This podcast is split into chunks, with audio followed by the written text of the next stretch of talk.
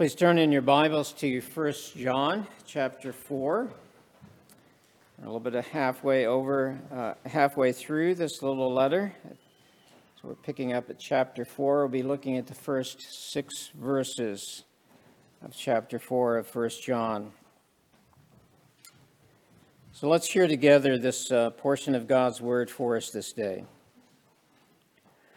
Beloved, do not believe every spirit but test the spirits to see whether they are from God. For many false prophets have gone out into the world.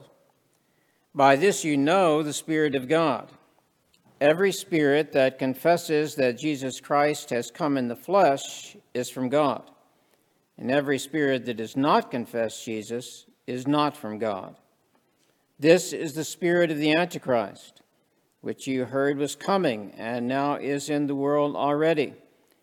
Little children, you are from God and have overcome them, for he who is in you is greater than he who is in the world. They are from the world, therefore they speak from the world, and the world listens to them. We are from God. Whoever knows God listens to us. Whoever is not from God does not listen to us. By this we know the spirit of truth and the spirit of error. Well, our little passage this morning opens again with a, another imperative, a command from the apostle, uh, stated both negatively and positively. Just prior to our text, at the end of uh, chapter 3, and of course, you remember when John wrote this letter, there were no chapter divisions or verse divisions, so so it flows right from one, uh, one sentence to the other. But if you glance back at the end of chapter 3 there, you, you notice that he has reminded us that to keep the commands of God is to reside in God and for him to reside in you, to, to live in God. He uses the term abide, but that, that conveys the idea of, of living somewhere, of residing somewhere. And so the idea is he's He's saying you, you keep his commands, and it's like you're living in him, and he's living in you. You've made your home in him, and he's made uh, his home in you. And notice the ending of that sentence uh, by the Spirit whom he has given us. It is the Spirit of God, the third person of the Trinity, living in us that causes all this to happen.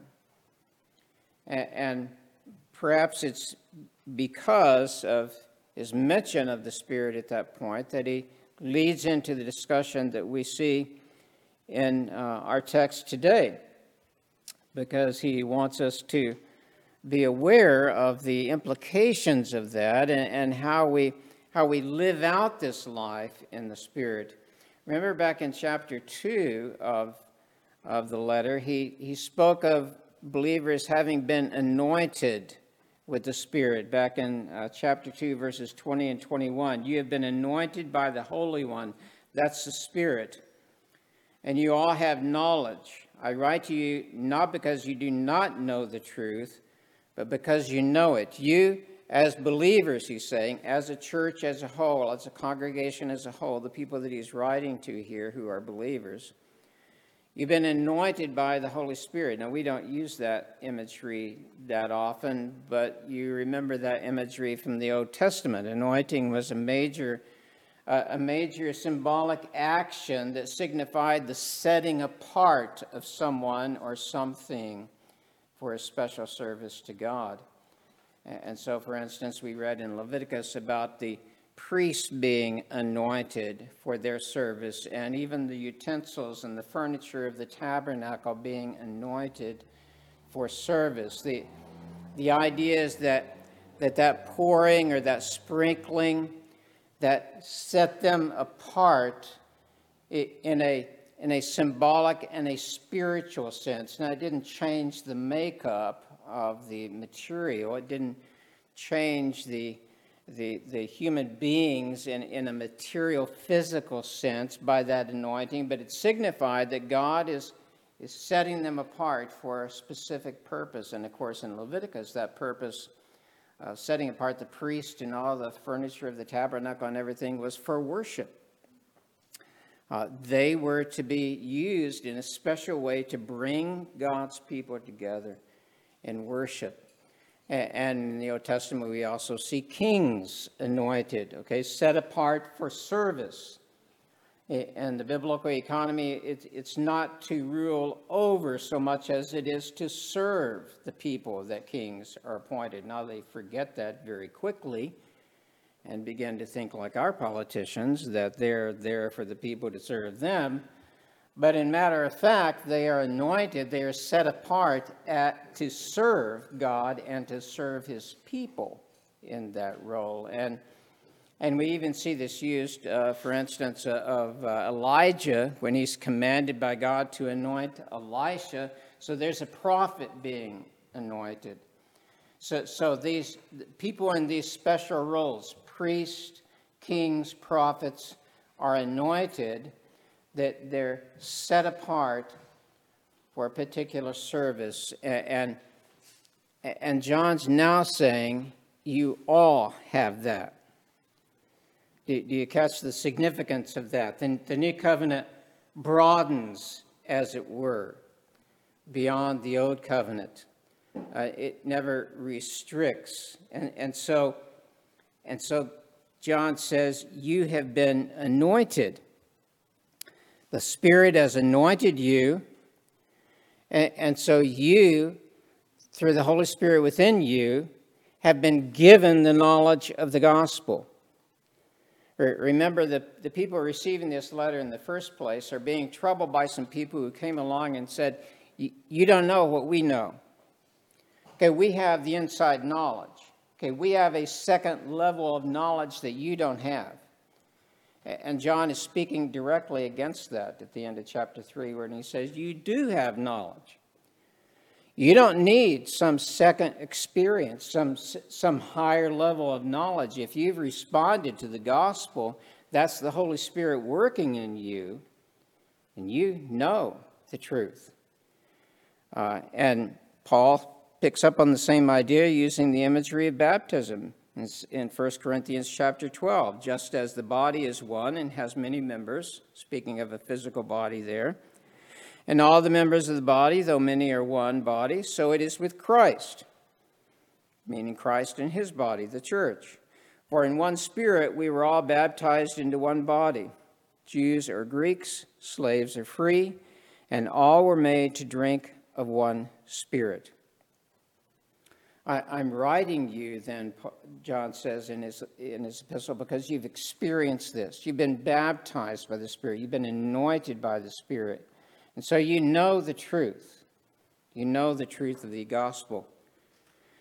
John said in, in chapter 2, verse 27 of the same letter, But the anointing that you received from him, that is the Spirit, abides in you. There's that word lives in, resides in you and you have no need that anyone should teach you.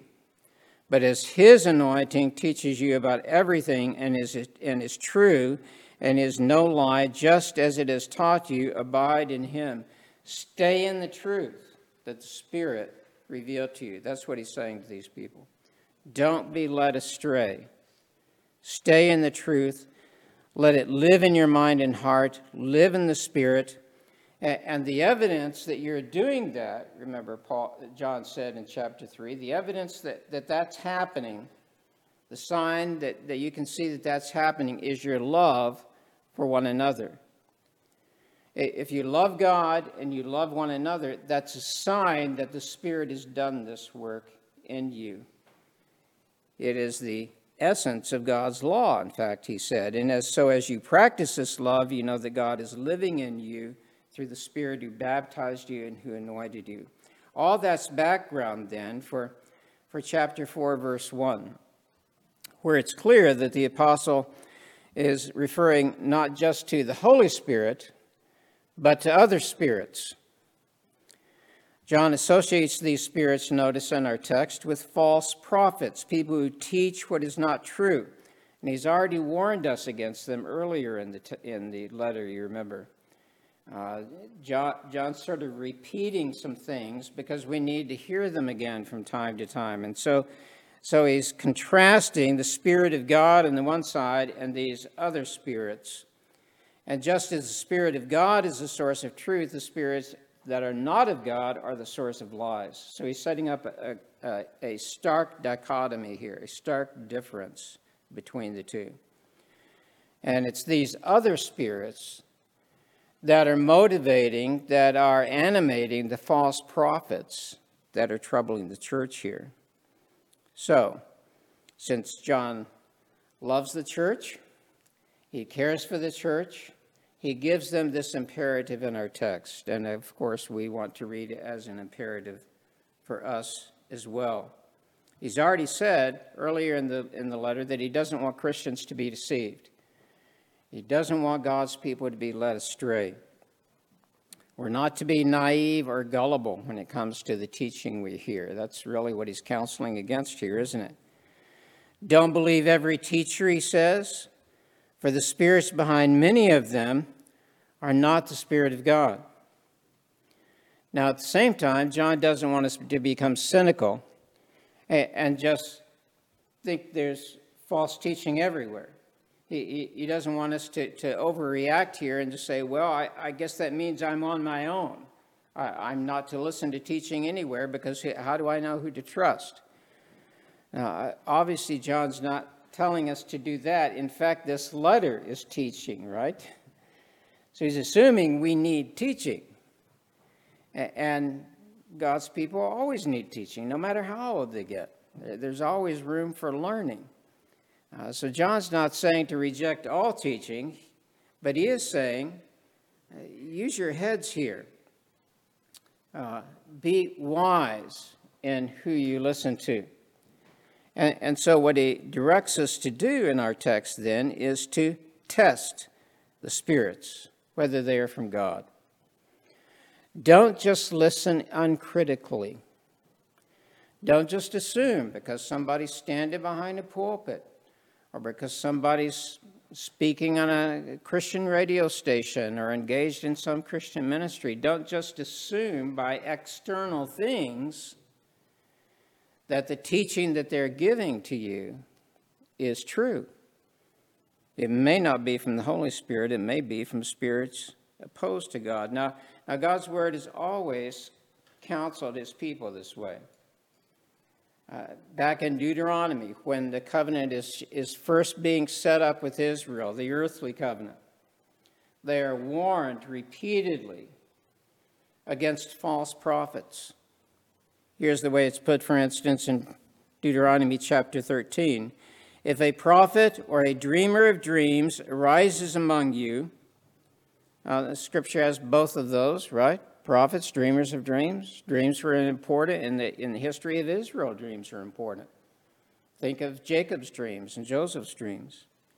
So if a prophet or a dreamer of dreams arises among you and gives you a sign or a wonder, and the sign or wonder that he tells you comes to pass, Okay, not only does he seem to be in tradition, the tradition of God's communicating of truth, but th- there's some kind of sign that he's done, so, some kind of wonder that's, that he's accomplished that seems to verify his words. So, so everything seemed to be stacking up until you realize, the text goes on to say, if he says, Let us go after other gods, which you have not known and let us serve them, you shall not listen to the words of that prophet or that dreamer of dreams. If their message does not stack up with the word of God, don't listen to them. In fact, the text goes on to say to the Israelites, The Lord your God by this is testing you to know whether you love the Lord your God with all your heart and with all your soul. Isn't that interesting that it's sort of intimating that that this experience of discerning false teaching and resisting it is actually a means to demonstrate your love for God.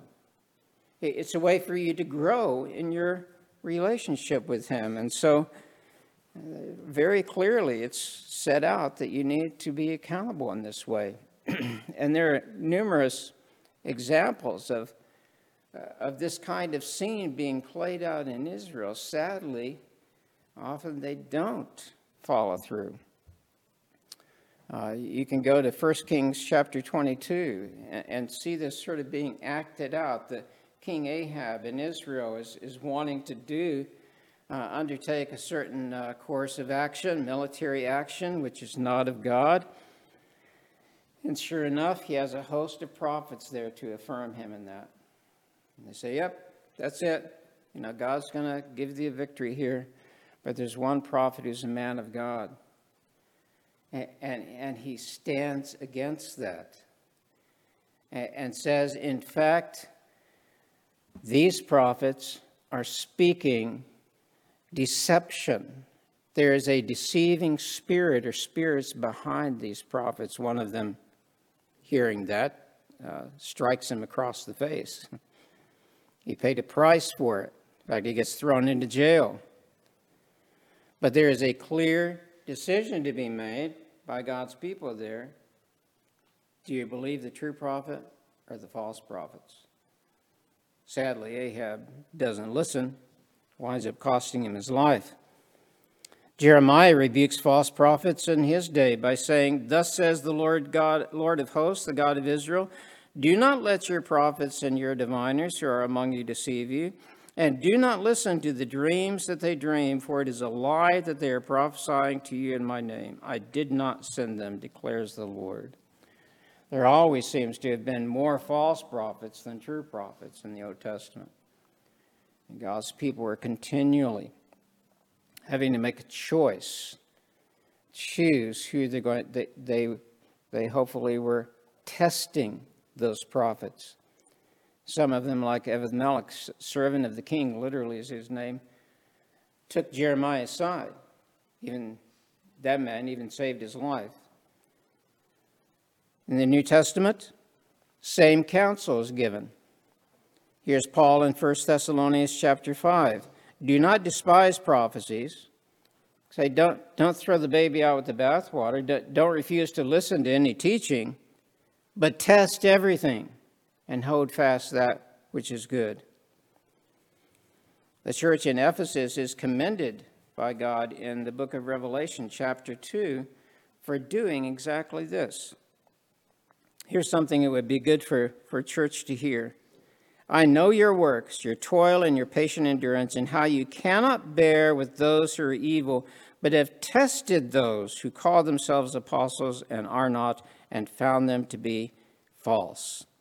I know you are enduring patiently and bearing up for my name's sake, and you have not grown weary. He's commending them for testing those who claim to be authorities and rejecting them.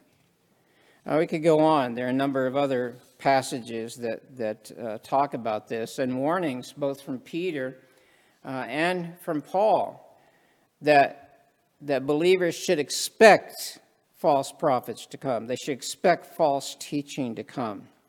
Anytime there's a valid work of God, there is a counterfeit work uh, sponsored by Satan. And so we're commanded over and over again to, to test the teaching that we hear. Well, how do we test them? Well, there, there's one test that's really been implicit already, sort of, we can read it between the lines in John already, but it might be helpful for us to hear this directly explained by Jesus himself in Matthew chapter 7. Here's, here's the Lord's teaching himself on how to counter false teaching. Beware of false prophets who come to you in sheep's clothing, but inwardly are ravenous wolves. Do you see the imagery he's using there? They look like believers on the outside, they look like sheep, but inside they're wolves. Paul uses that same terminology when he warns the church at Ephesus, which evidently, at least for a time, heeded his warning when he, he said to the elders there, From your own midst there are going to rise wolves. Be on your guard. So, what does Jesus counsel us to do? Here's what he says You will recognize them by their fruits. Now he switches the literary metaphor here. Are grapes gathered from thorn bushes or figs from thistles? So every healthy tree bears good fruit, but the diseased tree bears bad fruit. A healthy tree cannot bear bad fruit, nor can a diseased tree bear good fruit. Every tree that does not bear good fruit is cut down and thrown into the fire. Thus you will recognize them by their fruits. And he goes on to give the sober warning there are going to be many people in the judgment who address me as Lord and say, Didn't we teach in your name? Didn't we do miracles in your name? Didn't we do great works in your name? And he, he says, I'm going to say to them, I never knew you. They didn't have the fruit. Oh, what is the fruit? Well, we've already had John reminding us of that over and over again, haven't we? It's love, right? Re- remember, we were just talking a few minutes ago about the fact that he says, if you love God and love one another, that's an evidence that the Holy Spirit is, is living in you. You're not born naturally self sacrificing.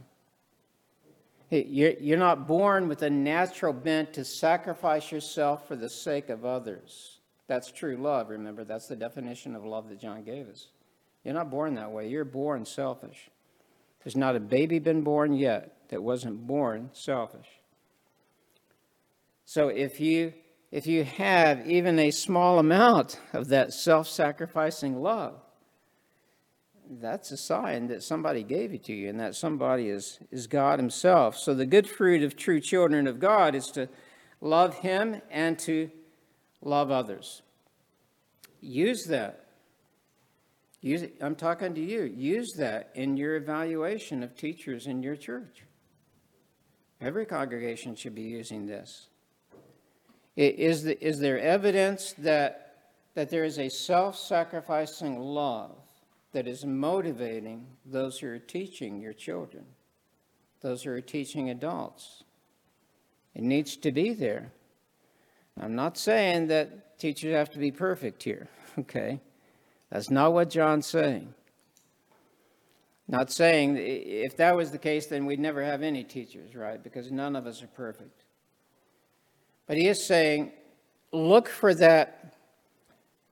Look for that quality of life that has to come from God because it doesn't come naturally to us. Look for teachers that genuinely love, that sacrifice their time and their effort, not to get some attention not to improve their resume, but simply to build up the church. Look for that fruit of love. Now, now it's a lot harder to apply that when you're not right face to face with people. okay. So be careful about what you read in books or you listen to on the internet. You can't see that person up front. You can't see them personally many times. So it's much harder to discern whether their life matches what they say. What they say may sound right down the track. It's hard to know whether their life matches that. That's one of the reasons why I'm only half joking when I say my favorite teachers are dead. okay because uh, I, I have more of a sense of knowing how their life turned out and looking for the evidence there. So be careful. Be careful who you listen to. At the same time, just, just remember no human teacher is perfect. Okay, don't, don't look for infallibility. Look for the Spirit of Christ. Look for a self sacrificing love. Uh, you, can, you can see it if it's there. Uh, uh, an exa- excellent example that I would give is my friend Rick Daniels, who, who is uh, called to pastorate. He pastored for some years, and then his uh, wife became uh, chronically ill, very, very ill. And he devoted the majority of his adult life to caring for her. I mean, he continued to teach and, and do other things as he was able to, but he had to be available to, for her 24 7. I mean, that was a testimony of love uh, a- after her death. He sold everything he had and is now teaching in a seminary in Africa. That's a demonstration of self sacrificing love. And I can listen to him and, and know, know that I can trust that he's doing his best to teach the truth. You know, so look for that. But John gives us another test here. That test was sort of implicit in what he's been saying about love and the evidence that that's, that, that gives of the Spirit. But he gives us uh, something very precise in our text, doesn't he? We don't, we don't want to miss that. Look there at verse 2. By this you know the Spirit of God. Every spirit that confesses that Jesus Christ has come in the flesh is from God, and every spirit that does not confess Jesus is not from God.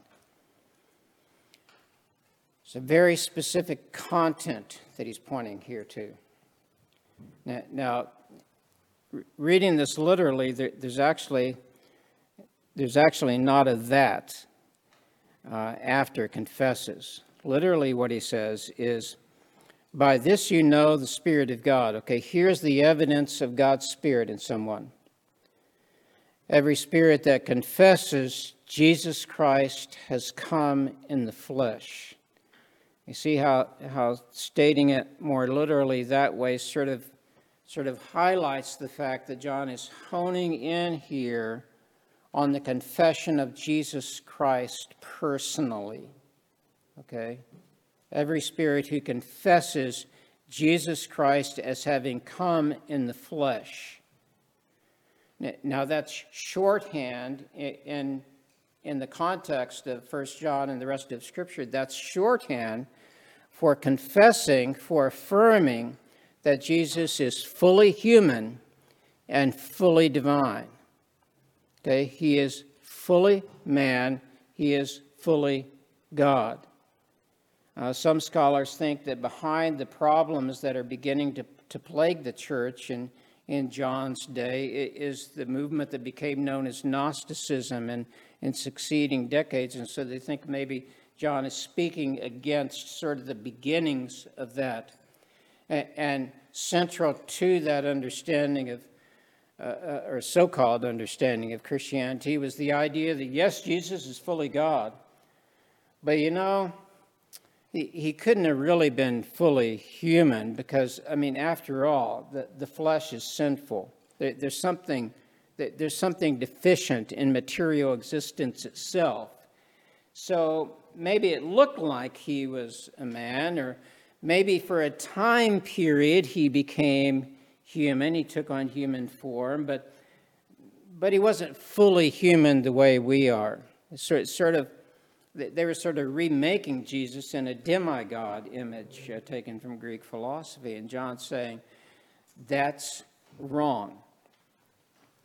Anyone who does not affirm that Jesus is fully human and fully divine is not speaking from the Spirit of God.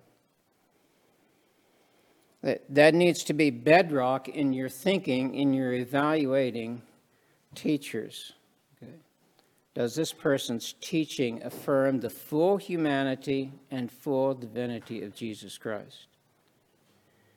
If, if Jesus is not fully human and fully divine, we don't have a Savior. Okay, this is bedrock to the Christian faith. That's, that's why I think John is, is, is zeroing in on this right here. You can't lose this. Now, now it's ironic that, that there are people that were even in John's day going, going around with the label Christian who were denying this. But remember in the Old Testament, those prophets back then were claiming to speak for Yahweh when they, when they were lying. It, it's, it's really a, a mark of dishonesty when someone does this.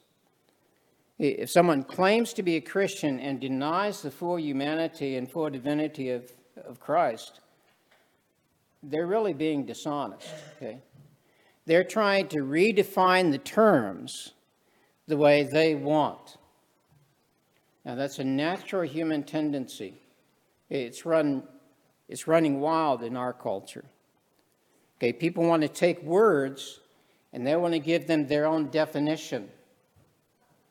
Okay, and there are people out there doing that with Christian faith. They're taking biblical words so they can use the words and sound like they're teaching truth, but they're redefining those words. And you need to be on your guard against that. that. That's how the Unitarian movement took over so many churches in New England.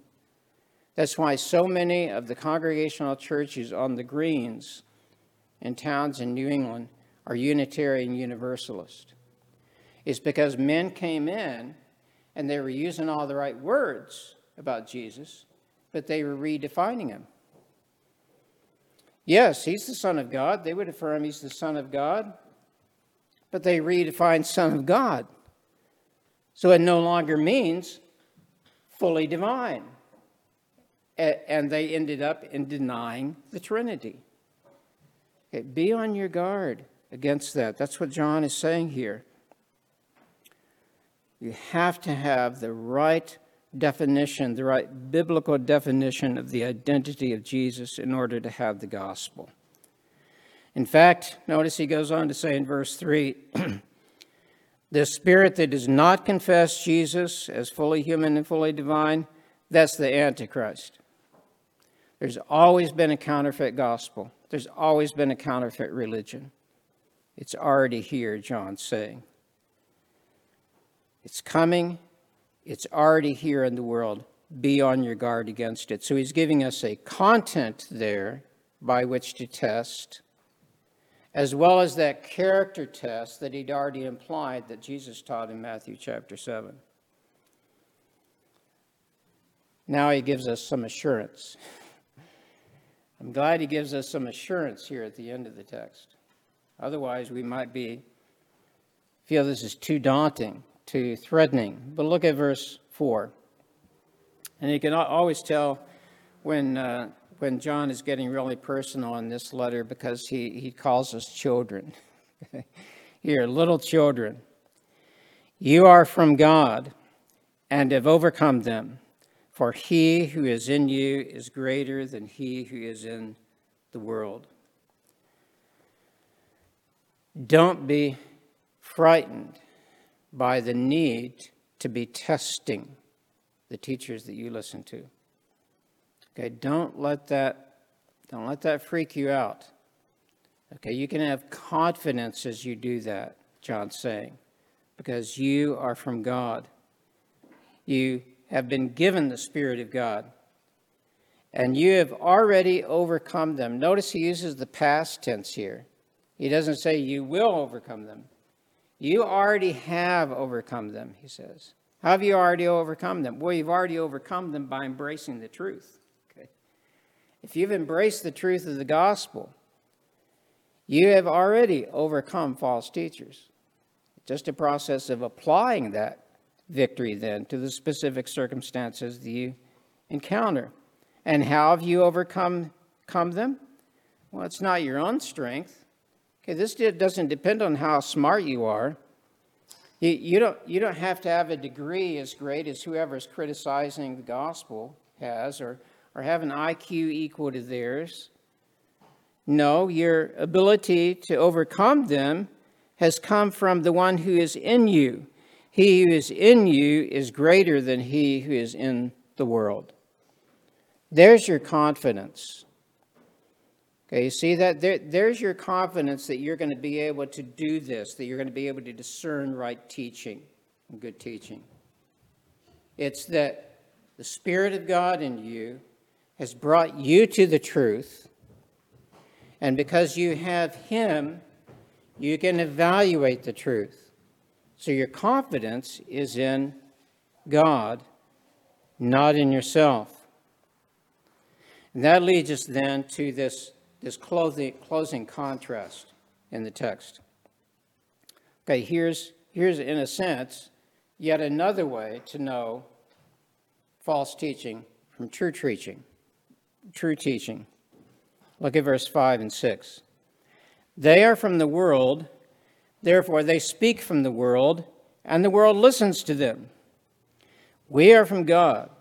Whoever knows God listens to us. Whoever is not from God does not listen to us. By this we know the spirit of truth and the spirit of error. You see that you see the test to apply there? Who is their willing and affirming audience? Who's listening to them? False teachers are going to be acclaimed and listened to by the world. They're going to be, in an earthly sense, successful. That's why you never want to let outward appearances dictate your evaluation of good or, or wrong teaching. Okay, false teachers often prosper. They listen, they're listened to by the world because they're speaking the world's language. They're saying things that the world wants to hear. By contrast, John holds up himself, and I think he means here by we, he and the other apostles. We are from God. Whoever knows God listens to us. Whoever is not from God does not listen to us. Do you, do you hear what he's saying there? He's saying, when we and the other apostles speak, those whom the Spirit has given life hear us. Okay, there, there's an ability to hear that recognizes the gospel. Go to the apostolic witness to hear the gospel. That's what he's saying here. We're from God. Whoever knows God listens to us. Listen for the mark of genuineness that characterizes those who speak in accordance with the apostolic witness. Make sure your teachers are speaking in harmony with this word. That's what he's saying. If they're not in harmony with the apostolic witness, don't listen to them. So, John's given us some really great tests here to use for evaluating teaching. He's sort of assuming, by the way, that we're always learning. so I hope you're, I hope you're learning on a daily basis, looking for good teaching, and using these tests. But, but just before we leave this test, I think we have to we have to take a minute and notice the personal pronouns here. Did you see those? There, there's a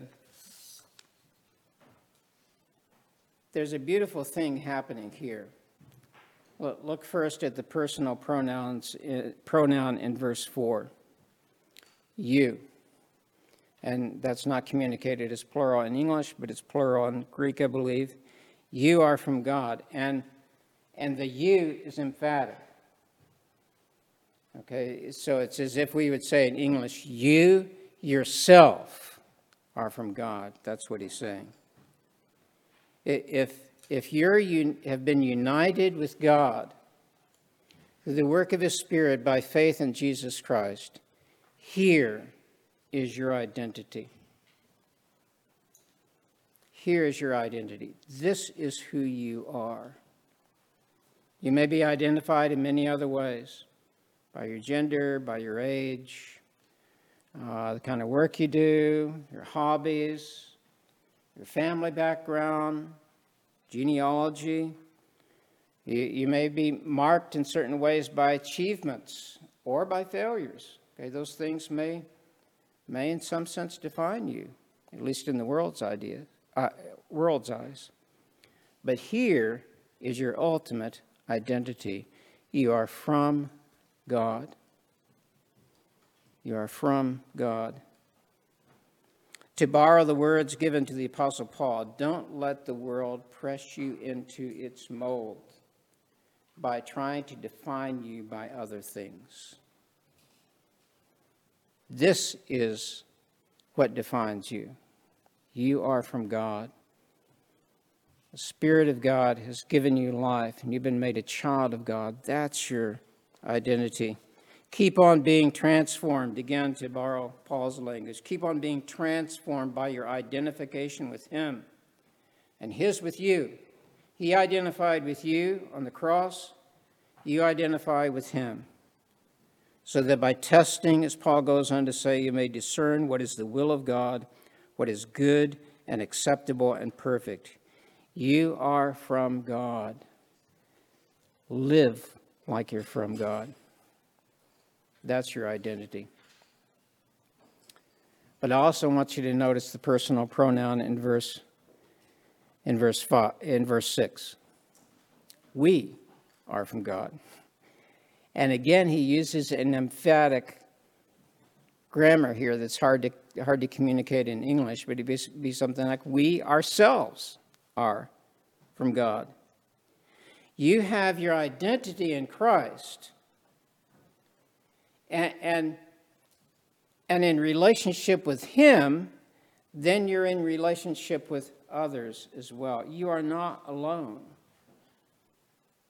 Okay, you're not alone. Specifically, we've seen that the apostle seems to be here indicating himself and other apostles used by the Spirit to establish the church. That seems to be what he's saying when he says, We here. And so he's inspired to say, We are from God.